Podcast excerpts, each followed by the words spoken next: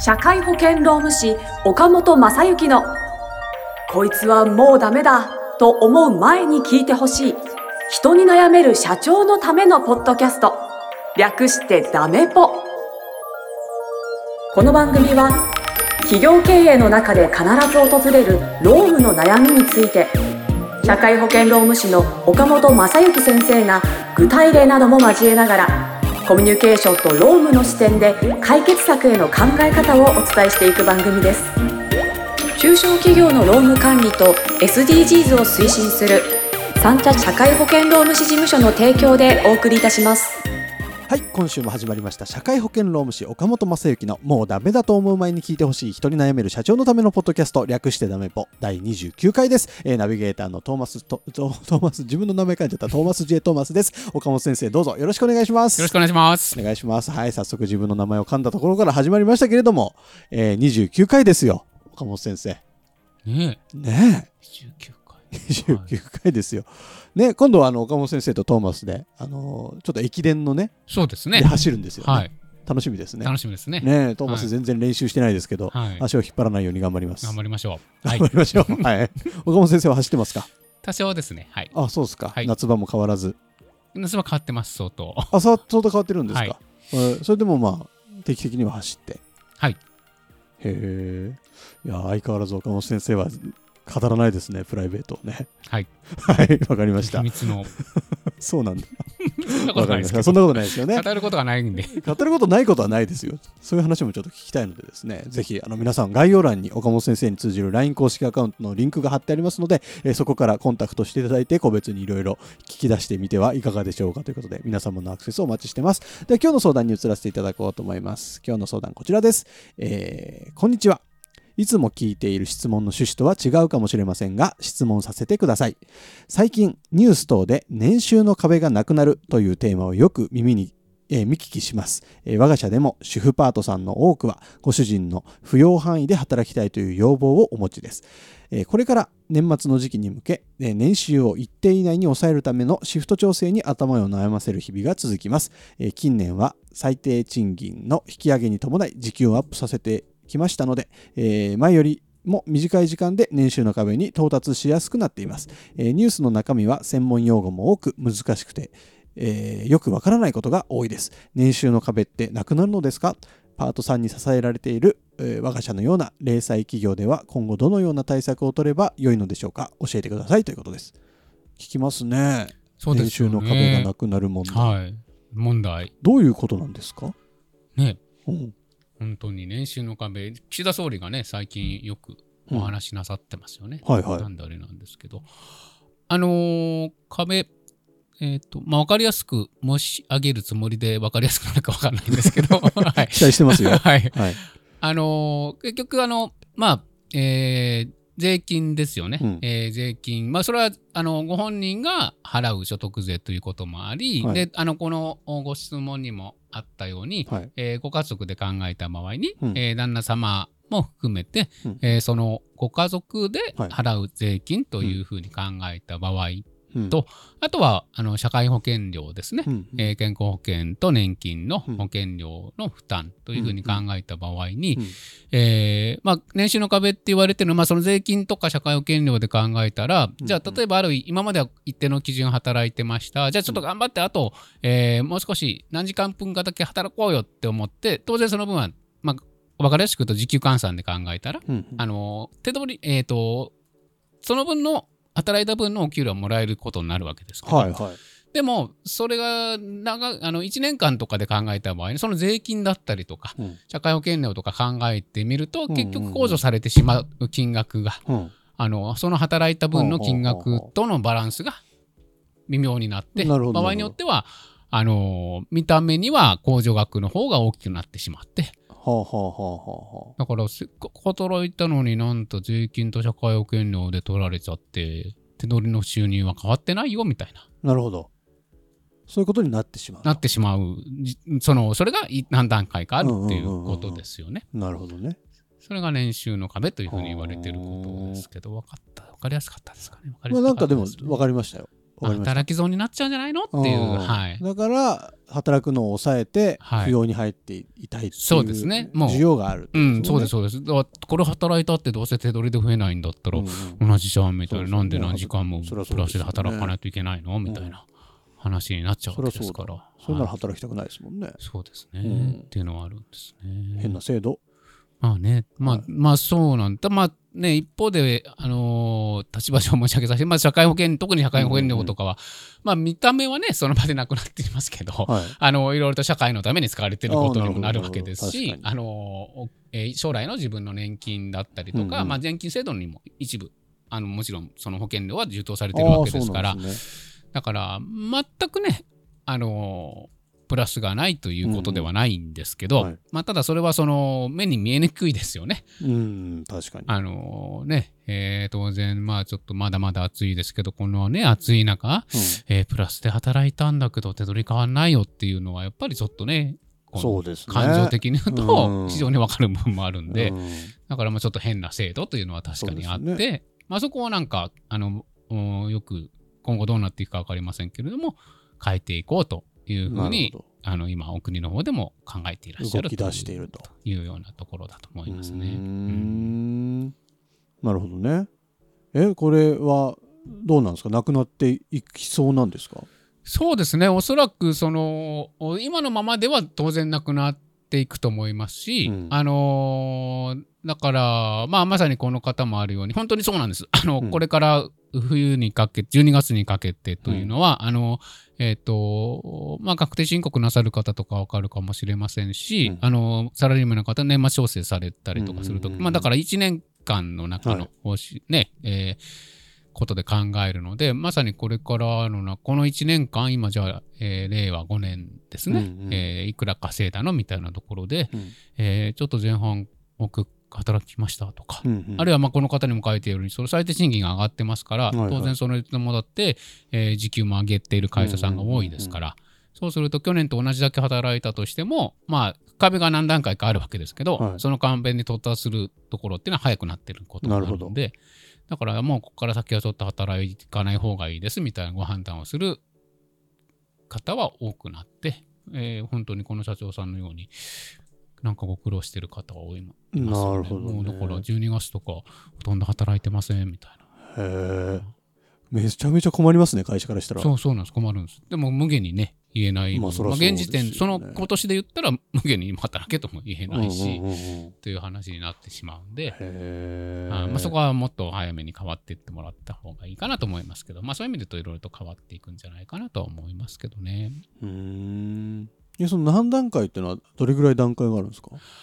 あのーちょっといくつかあのあるんですよ。でままずはそのご自分で働いた場合の、うん。えーそれにその税金がかかるいわゆるうん。所得税がかかる段階っていうのは一番最初の段階でも106万だったかな。ちょっとその辺はあれなんですけどそれがありうん。でそこからどんどんかかっていくんですね。でそれまでは100確か、えー、といろんなことの合算の、えーなんか税法のあれなんで、うん。えー言葉がスパッといきませんけど、あのー稼いだとしても基本的に所得税とかかからないっていうような段階があって、まあ、で、その段階は確か今106万だったと思いますけど、うん。でそこからどんどんもちろんかかっていくというのがあり、であと一番あの私的にはあの130万円の壁というのがあって、えっ、と、130万円以上稼ぐ方っていうのは社会保険で、うん。えー自分、社会保険の保険者に、あの自分、うん何らかの形で自分で払わないといけないですね、保険関係を、社会保険もし。はい。だからまあ社会保険で、えー自分で払わないといけないというのは、ご主人の扶養に入るっていうことができなくなっちゃうんですね。はあはあはあはあはあそれが130万円へ130万円です。え年収130万円以上の方っていうのはそこが難し無理になってしまうので。なるほどなるほどなるほだから会社で、えーまあ、会社がただ会社としても社会保険料負担っていうのがあるんで、どうん。別にそのそれは、えー今ちょっと非常にあのおご本人的には悩ましいところになってしまうんですけど、うん。えー会社で社会保険に入る入らないっていうのはまたちょっと違う基準がありますし、うん。その方の働き方が、えーまあい一般的には週のえー4分の3以上、うん。正社員と言われている方の4分の3以上うん。働く方は必ず加入させないといけませんよ。っていうことですけど。うん。でも例えばその基準に満たされてなくてうん。でもそこまでのお金稼いじゃってるって人に関しては別に会社はその人を社会保険に入れなきゃいけないっていう義務はないんで、うんうんうんじゃあご自分ただそのご主人の扶養にはなっていられなくなるんで。うんうんうん。なるほどなるほどでそうするとまあ結局自分で国民健年金とか国民健国民健康保険に入るっていう話になっちゃうんです。はあ。それもなんかバカらしい感じがしますしね。まあ手続きとか考えると難しいですしね。うん。なるほどね。なんまあだから130万円の壁というのは非常に大きなものがありますよね。ん。だから今国の方でどうなるかあれです、まあ、そのへ結局そのいろんな段階の壁をうん。少しずつ撤廃していくのか、はいあるいは今申しましたようにその社会保険料負担っていうのはもちろんご本人の負担だけじゃなくて、うん。会社の負担も発生するわけですから、うんうん。まあ、その辺のところを少し補助金とかそういうもので一時期手当てしようかうんうん。みたいなことをいろいろと考えていらっしゃるとは思うんですけど。うーん。まあでもこれからどうなっていくかはまだ全然わかんない状態ってことですかね。そうですね。何らかの手当を打たれるでしょうけどただね やっぱりまああのよく言われることですけど今の特に社会保険の制度っていうのはあの少し前の、うんお世の中のお状態に合わせて作られたものですから、えーその時とだいぶ世の中の状態は変わってますから、まあ、そこは多分いい改善をしてっていただいた方がいいかなとは思いますね。なるほどねまあ、どういうどういうふうにしていくのかっていうのはよくわからない。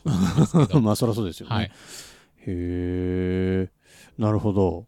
まあこれからね日本もどんどん労働力が減っていくとかよく聞きますけれどもそんな中でそうなんです。なんで、やっぱり働く意思のある方とか、まあ、まさにこのね、えーご主まあ、パート、今パートであったりとか、うん。ご主人の扶養で働いているという方でも、まあ、あの、この問題だけで働く時間を抑えてしまうというのは、国全体で見たら非常にね、ですよね。あの、マイナスというか、うんうんうんあの、もったいないことだと思うので、んんんんそこを取っ払ってね、もっとなんか、まあ、ある程度の一定の時間働いていただきやすくするというのは、それはまあ、政治さん頑張ってくださいねという話関さん頑張はってほしいですね。はい。いやーなるほどね。103 103万130万いろいろ出てきましたけど。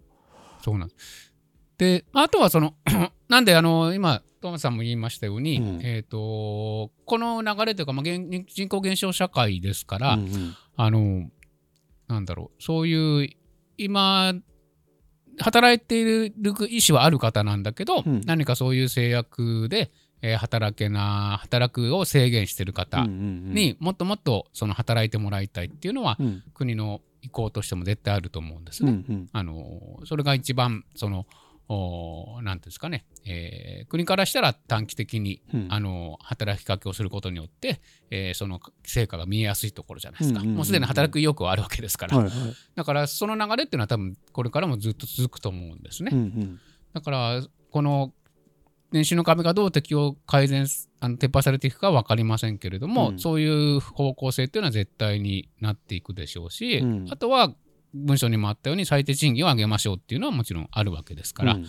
だからそういう意味からもやっぱりそのパートさんが多い会社さんでの働き方とかっていうのは、いろいろと柔軟に見直していただくということは必要かと思いますし、うーん。でそれはあのなんていうんですかね。まあある程度こう小規模でうん。やっていらっしゃったりとか、うん。えーこれからのいろいろと伸びる余地がある会社さんの方がやっぱりやりやすいのかなという気はしますね。あの一番こうご苦労なさってるというのは例えば業界で言ったらそのおスーパーさんとかそういう女性のパートさんとか主婦のパートさんがすごい一定比率頑張っていらっしゃって、うん。でもそれがある程度本当にその今のその企業とかそのスーパーさん自身を支える、もう今の仕組みになっちゃってると、はい。そうすると何時間っていうこともその方々もなかなか変えられないですよね。うんとかその全体のそのスーパー全体の収益っていうものは今の人件費だったりとか社会保険料とかの中で計算されちゃってるわけですから。っていうふうに考えるとそこは多分すごい決断だしすごいご苦労してるんじゃないかなと思うし、思うんです。でもまああのそういううその、えー現状のその収益向上とかっていうものがまだまだそのおより改善の余地があったりとかかまさに今伸びていらっしゃる会社さんですよっていうところだったらあの別に今のパートさんの働き方で今の賃金になってるというものをあんまり固定的に考えない余地というのも多いのかなみたいに思うんですよね。もっと柔軟に考えて。う。んなるほどで極論言うと確かその5本その130万の後突破していくと今うん。度そのご主人、家族で見た場合にその家族としてご主人が、えー、と要は扶養の税法の控除扶養家族うんうんうん。のなんとかなんとかふ特別扶養なんとかっていう僕もそういうこと分かんないですけど、うん。あのいわゆるその、えー扶養の家族がいらっしゃるよっていうことで控除できる金額があるんうんうんうんうん。ですそれがどんどん減っていっちゃうんですね。うんなるほどでただそうは言ってもそれは201万以上にな確か200万とか201万円以上になっていくと、うん。もうそこからはプラスになるんですよ。結局だってお金は稼ぐわけですから。うんうんうんうんうん。って考えるとその会社の中で本当に200万以上稼げるうんうん。パートさんであったとしても稼げる職をどう作っていくのかっていうのはなるほどもっとじゃあ稼いでもらっちゃうっていうのそ稼いでもらっちゃうっていうのはいいけどだから100何万の壁とかっていう、まあ、要は103万とかから200万までの間の、そこが非常に大きな問題であり、ご本人からしたら非常にねいろんなことを考えないといけないんでご苦労もたくさんあるんですけど、うん。もうそこをヒュッと飛び越えちゃって、うんうんうんあの例えばじゃあ300万ぐらい今と同じ時間の働き方で稼げるようなことができたらですよ、はいはい。ま あなかなか簡単にはもちろんできないと思うんで、んんん。できたらみんなそれやってくれよ。それはいい会社も伸びるしみたいな話に。確かになっていけるんじゃないかなと思うのでそんなことはしてもなるほどいらったらいいのかろいろな。発想の転換も必要そうですけどもそんな考え方もできるとそうですね。あ本の当に会社さんのその業態だったりとか規模だったりとか状況によっていろいろ取り取れる策は変わってく変わってきます、るってことですね変わってます。まさにおっしゃるように。になんでそうは言っても先ほど申し上げたようにねあのいわゆる今もう今はもうすでにパートさんの比率が多くて、扶養の範囲で働いている方の比率が多くてでその人件比率の中でのシミュレーションでの計画でもう何十年も進んできてる会社さんっていうのはなかなかそれをね、うん確かに。じゃあ一気にその、まあ、売っていらっしゃる商品もあの一般の生活者の方に売っていらっしゃるんだったら、じゃあ商品いきなり2倍値上げしましょうって言ったら同じ商品でなかなかできね。まあ、今値上げのああれがあるんでも今値上げしてる分って多分原材料費の高騰の部分なんで,、結局仕入れが上がった分値上げをしてるだけなんで、スーパーさんにとっては儲けが少ないみたいな、ねはあ。話になっちゃってるんでじゃあその以上の分値上げできますかっていうとうん。難しいのもあるんで、まあ、そういう業態さんは非常にご苦労なさるだろうななるほどねだからそうじゃない業界さんとかになぜひ頑張っていただいてですね。なるほど。なんかもうここういうのもざっくばらんにあれですね。LINE の方から個別相談とか申し込んでいただいてあの岡本先生と詳しく話をすることで解決してくる部分もあると思うので。そうですね。もっとなんかコンタクトしてほしいですね、はい。ぜひぜひコンタクトしちょてっとポッドキャスいただいたらトだけでは、はい。なかなかこう全てはカバーできてないと思うので、はい。ぜひあの概要欄にですね岡本さんにつながる LINE 公式アカウントがありますのでそこからお問い合わせいただけたら幸いでございますとはい。いうところでじゃあ今日のロームの豆知識に移っていきましょうか。はい、今日のロームの豆知識は今もテーマとして出てきましたけどあの実は、うん。えー、と社会保険に会社として加入をしないといけない要件というのが決まっておりまして、うん。でえっ、とそのまあ会社として加入さしないといけないというか会社の中でこういう人を加入させないといけないという要件は決まっているて、はい。それがですねえっ、とちょっと口頭だけで言うだけだとなかなか伝わられないし難しいと思うので、うんちょっとそこは省略させてもらうんですけど実は今はその、お確か従業員数101人以上の企業で、うん。あの昔に比べるとその100何1人っていうのは結構下がってきてるうんですね。ね。確か何年か前までは300人以上の企業である基準の働き方をしている人にはうん。全員加入させないといけませんよっていう要件があったんです。う。んまあ、そのある要件って確か4つぐらいうんあるんです。この要件に満たす方の働き方をしている人は、うん。あの社会保険に加入させてくださいっていうのがあって、それが300確か300名以上だったりしうん。あの年期間もありそれが今101名以上になってるんですけどうん。今度ですね2024年10月以降は、その基準が10従業員数51人以上の企業にうん適用されるんですよ、はいはいはい。だから割とあの中小企業さんでも適用されるうんうんうん要件は多くなってきてしまうので、まあ、その中でその4要件に満たす方がどの程度いらっしゃるかっていうことによってはうん。また会社さんによって違うでしょうし、あるいはまあ51人以上の企業様だったとしても、もうもうほとんどほぼ全員社会保険に入ってるっていう会社さんもいらっしゃるでしょうし、あるいは今のように扶養で働いてる方が多いっていう会社さんもいらっしゃると思うので、後者の会社さんはちょっと来年2024年10月以降は51名企業の方が会社方々にも社会保険加入の義務、あえっと、51人企業以上の規模の会社さんで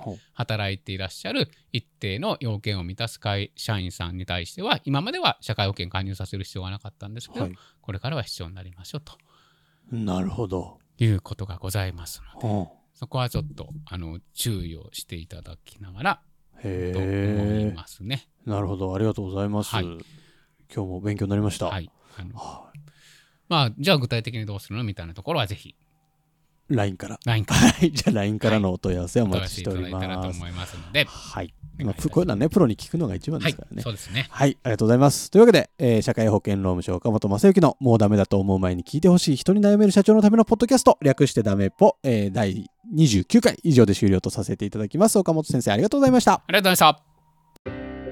今週も最後までお聞きいただきありがとうございました番組概要欄にある三茶社会保険労務士事務所の LINE 公式アカウントから番組への相談や感想扱ってほしいテーマなどをお送りください。些細なことでもお気軽にご連絡くださいませ。それではまたお耳にかかりましょう。ごきげんよう。さようなら。